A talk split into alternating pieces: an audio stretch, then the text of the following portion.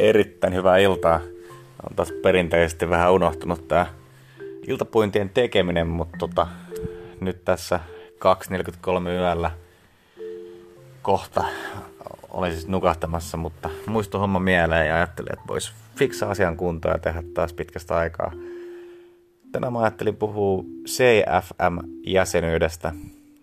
Tää on siis tässä Myyrmäessä oleva nettiradio, johon mä oon saanut jäsenyyden ja tosi niin kuin pienellä hinnalla pystyy mennä vetää live-lähetyksen niiden tota, vehkeillä ja voi olla vaikka, vaikka neljä vierasta siinä samaan aikaan ja kaikilla on niin kuin hyvät mikit ja kuulokkeet ja semmoista, että saa niin kuin hyvälaatusta matskua ja, tota, ja muutenkin mua Mua tosi paljon viehättää se, että pääsee testaamaan millaista vetää livenä.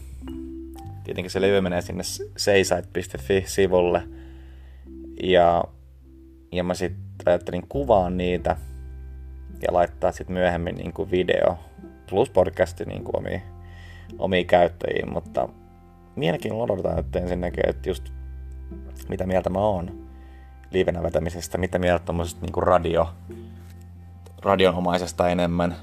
Mun oma fiilis tai veikkaus on, että mä tuun tykkää tosi paljon. On ehkä semmonen kova jännitys ja innokkuus siinä, ja se pystyy olla varmaan paljon rennon, rennompaa, kun vertaa siihen näihin mun muihin haastatteluihin, mitä mä oon niinku tehnyt. Ja, ja tota, jos miettii, minkä tyyppisestä mä tykkään, mä tykkään katsoa Gary Vaynerchukin Gary V podcasti ja sitten tota Joe Rogan Experience, niin veikkaan, että se on vähän niinku noista kahdesta jonkun verran vaikutteita ja sitten sit oma, oma persona ja mua kiinnostavat asiat vielä siihen päälle. Et varmaan niinku noitten semmonen viritelmä tulee olemaan.